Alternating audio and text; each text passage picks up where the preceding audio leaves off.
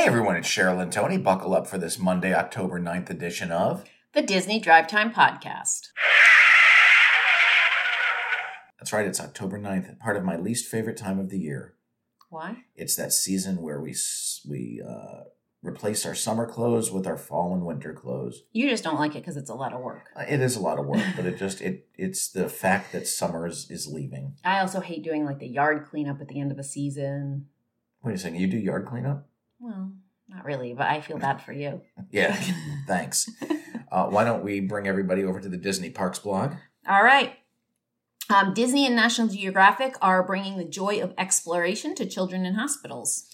That's right. Disney and uh, National Geographic just donated forty thousand STEM kits, uh, activity uh, activity kits, toys, and books to children's hospitals and pediatric places of care nationwide uh, through the Starlight Children's Foundation.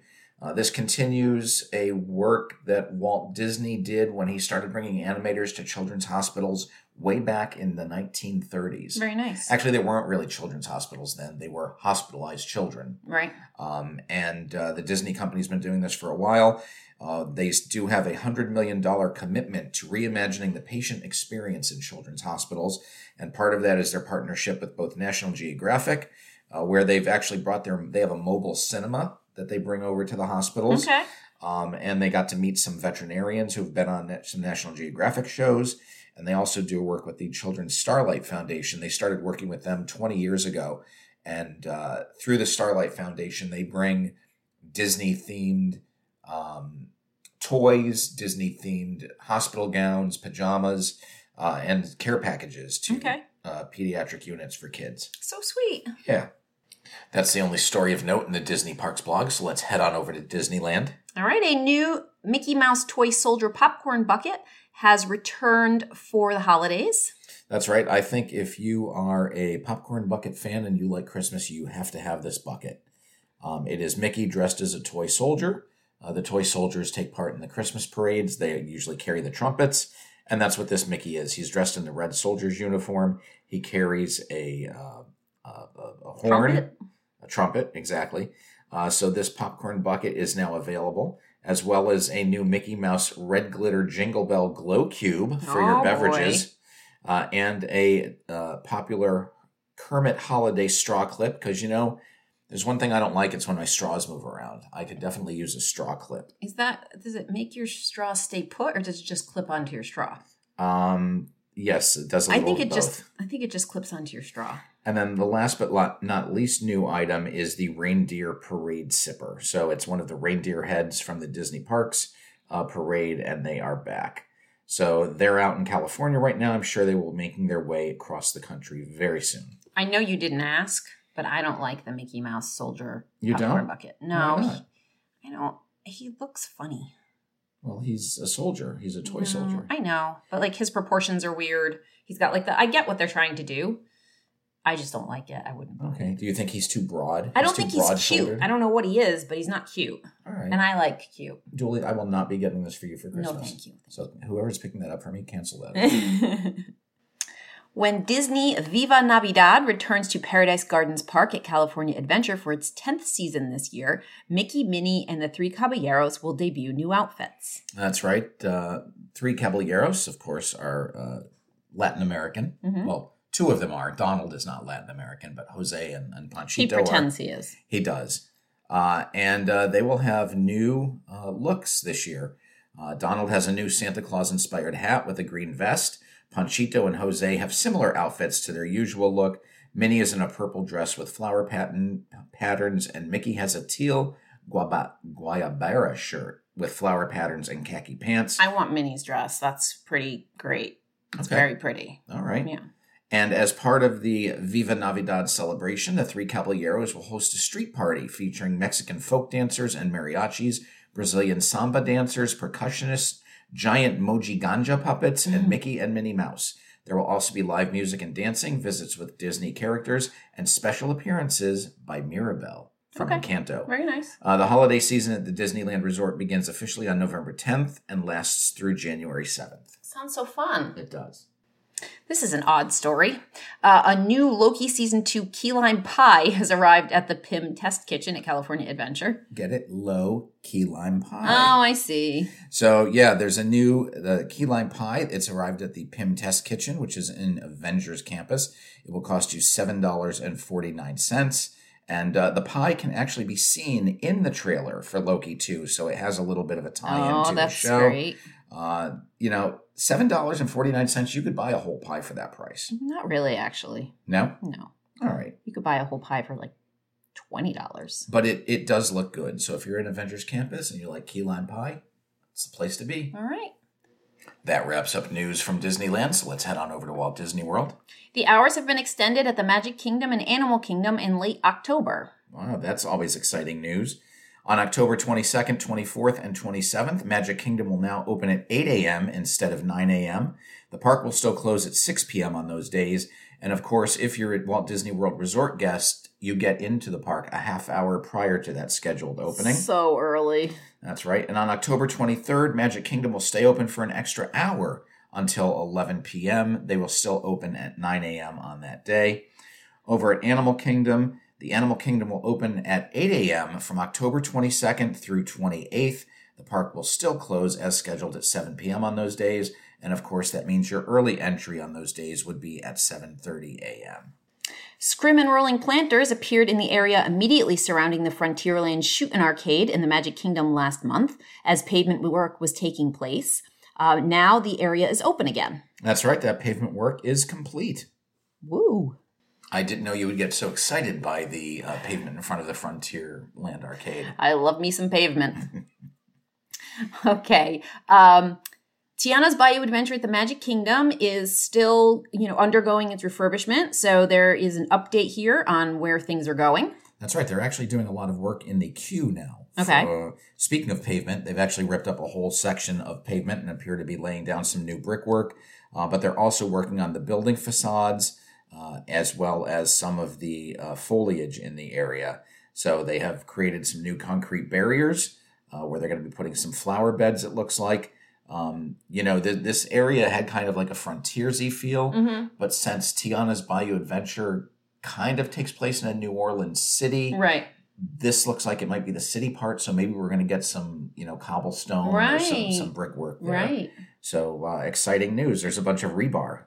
You know, I think that could use a little a little plussing up, a little Mhm. spark over there because it was just kind of dark and boring back that way. All right. You know, so it would be kind of fun if it's cobblestone, a little bit more brightness, a little bit more like cityscape type stuff. That would be nice. I'm sure we'll see what's going on uh, within the next year. All right. The new Spaceship Earth Disney 100 sign has been erected at World Celebration in Epcot. That's right. It's of course in the Disney 100 Platinum color. Uh, it joins the Mickey Platinum statue in the area, uh, but this one is opposite that. It faces Spaceship Earth and it has the big 100 logo on it. They have put some small platinum planters with Disney 100 banners to either side. It's a nice little photo opportunity, although the, the Disney 100 logo with Mickey in front of it is a little more impressive. It is much more impressive. Yes. We talked in our last show about how Moana was still meeting guests in the animal kingdom, um, which seemed a little odd to even mention because she wasn't meeting guests anywhere else. Uh, but I guess that was in preparation for the fact that she is meeting guests outside of the Journey of Water. That's right. So it sounds like she's going to be in, In two both, locations. yeah, both places. Uh, now she does run back and forth between the parks, Yeah, so she's, she's going to get a lot of steps on her Fitbit. um, but uh, the Moana meet and greet had a soft opening on Friday. She will officially begin meeting new guests on October 16th when the uh, attraction opens. And uh, Moana is meeting guests right now at 9, 10, 15, 11.30, 1.30, 2.30, and 3.45. So she is a very busy young lady. I don't really understand what that means, like the intermittently, because like if you're in line, if you get in line, but the line is like 30 people long, how Right. long are they out there? Well, you figure it's an hour and 15 minutes, so maybe she's out there. Maybe she's out at 9. She stays till 9.45. She comes out at 10.15. And I she guess stays you out just stay in the line if you want, Right. Yeah. if you want it that badly. If you're that big of a Moana fan, you stay in line. Hmm, okay. But they do have her under a little bit of shade, which is nice because it can get hot in that sun. Yeah, absolutely. Yeah. And you know what else is undergoing uh, some change in that area? Uh, what is it? The Seas with Nemo and Friends? The Seas with Nemo and Friends Pavilion. They're uh, kind of changing the paint scheme up. They've returned a lot of the beige uh, that was part of the original Land Pavilion uh, that opened in the 80s. Mm-hmm. Um, although there's still some of blue paint seeping through. They had changed Oh. it to a light blue.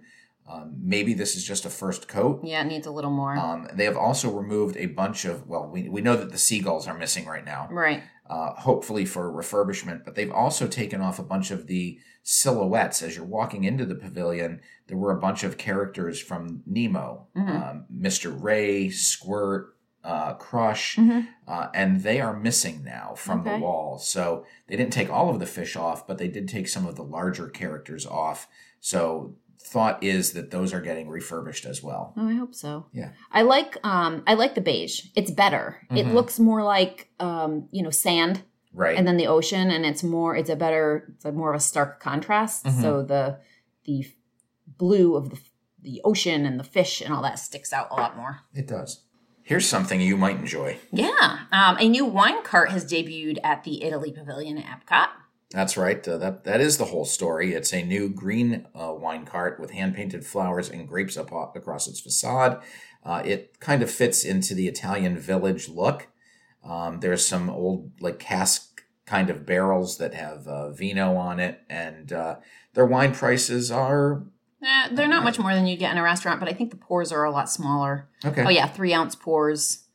Um, are like yeah, some of these must be more expensive. The red wines are three ounce pours at from thirteen to six fifteen dollars. Um, and the sparkling wine is a five ounce flute, and those are twelve dollars. So that's interesting because I would Alright. pay that. Um, and then the white wines are a three ounce pour at eleven dollars. Uh, Chardonnay is only nine. It's nine oh one for Chardonnay, which is a funny price. Yeah, Like they couldn't just make it nine. that's a little weird. And uh, you can get a limoncello uh, spritzer for twelve dollars. That's a five ounce pour. They also have Italian beer and uh, Dasani water, which even though it sounds Italian, is not. now, where exactly in the Italy Pavilion is this? ah, that's a good question. It happens to be located towards the front of the pavilion, in front of the wine shop. Okay, good. The walls blocking the path to the Harambe market are now down. However, construction is continuing. That's right. And there's a new seating area under construction for the market area. So that uh, that is good news. I haven't been over there in a while. I think we went there like right when it opened, and I did not like the food I got, Mhm. and we haven't been back. You know, I like the food that we got there, and apparently they're adding a covered section for for dining. I do remember being very The hot while we were was sitting there. open. Yep. Um, and while there was some shade, some awnings over the uh, where the lines would be for the the various food stands, Right. uh, there was no real shade uh, around the tables. Yeah. Now they have added some uh, umbrellas to some of the tables, Mhm. but you know the sun changes Not enough, direction, yeah. and it's never enough shade. So hopefully, a, new covered area will be nice. Yeah i wish they had a way to make covered areas more temporary with the seasons. Mm-hmm. Because in the heat of the summer, you need Right. the you need the covering everywhere because it's just hot no matter where you go. But when it's when you're there in like January, you're kind of seeking out a sunny spot. Yeah, in in January you need a space heater some some mornings. Uh huh. Yeah, it's chilly in You- January. You don't need it after like 1 p.m. Right. But you need it at 9 a.m. and you need it again about 7 p.m. yeah, if you stop for your coffee in the morning, you're looking for a sunny bench for sure, Maybe they should just put the whole park under a dome. and then just change the temperature all the time Yeah. to what's comfortable. Make it like a big aquarium, like a big people. Uh, People not, aquarium. not aquarium. I guess terrarium is the proper word. Okay, yes, Yes. that would work. All right. So uh, into entertainment news. Uh, at the London Film Festival this week, Jennifer Lee, who is the chief creative officer for Walt Disney Animation Studios, has confirmed that work has begun on Frozen 3. Um, she was involved in the first two Frozen films. She was a writer and director on those two films. Uh, but now she is the chief creative officer for Disney Animation. She says that she is blown away by the work already being done in the studio. They don't have um, a, a- an opening date yet, but uh, the film is under production, so that's pretty exciting. Uh, we do know, you know, kind of to tie in with that, uh, there's a new Frozen Land opening at Hong Kong Disneyland uh, this November. So Frozen, of course, is a big powerhouse. That looks like it's going to be gorgeous. Yeah. I want to go there. So speaking of more entertainment news, and we already mentioned Loki. Loki season two debuted this week on Disney Plus. You were very excited. I know you don't get So excited, excited. for new shows that often. No, especially not you know, Marvel shows. I mean, I'm excited when there's a new movie, but I, I don't love them all. Mhm. Um, and a lot of the stuff that's on Disney Plus, I don't watch. okay. Um, but I loved Loki. I loved the first season, and I was really excited for this next season to start. And what did you think of episode one? It was great. Yeah, Mm. loving it. So hopefully the season continues on to be wonderful. All right. What do you say we head on over to Universal? Sounds good. Crews are continuing to make progress on the construction of DreamWorks Land at Universal Studios Florida. It is replacing the Woody Woodpecker's Kid Zone. You know, I don't know one kid under the age of 35 who knows who Woody Woodpecker is Yeah. these days, unfortunately. Yeah. Um, so Woody Woodpecker's Kid Zone was closed in 2023. We know that in 2024, that area is supposed to be rethemed uh, to DreamWorks characters. So we're going to get some Kung Fu Panda, we're going to get Shrek, we're going to get the Trolls. Um, I think Gabby is going in there. We Oh, talked yeah? about Gabby Okay. the other day. Um, so the old Woody Woodpecker roller coaster in that section is being rethemed to the Troller. It's called the Troller Coaster Okay. of course, after the trolls. Uh, so that is uh, being painted and reframed. Um, and that roller coaster was there since the uh, area opened in 1999. So it's it's an older coaster, but Right. it's it's still fun. It's it's geared towards children and families. And they're making progress on building Shrimp's Shrimp Mhm. Shrek's Swamp House. All right. Um, so that is going to be uh, where they uh, Shrek and Donkey do their meet and greet. Okay. You know, they originally met over outside of Shrek 4D. Yes. Then when that closed, they were moved over to Woody Woodpecker Kids Zone. They've been bounced all over the place. They have been, but they are getting uh, Shrek's house, so that will be fun. And that area, as I said, is expected to open at some point in 2024. I'm actually surprised that Shrek is still as big a draw as he is. Mhm. I Like mean, I those are old movies. Yeah, I don't know that our have our kids ever seen Shrek. I me, yeah, I our think kids they know have. the Minions. I think they've seen Shrek. All right, we'll It to- came we'll out. It came out maybe right before Isabel was born. Yeah, Shrek's been out since like 99, 2000, right around there. Yeah, that sounds about right. All right. And our last story today is the Brightline train service. Uh, beginning next week, we, we had mentioned that they were uh, planning on doing hourly trips. Uh, they started off at a 50% capacity. I think they were only doing six or seven trips a day. They're now going to be moving to 15 round trips. That puts them at 75% capacity. All right. Uh, so that begins next week.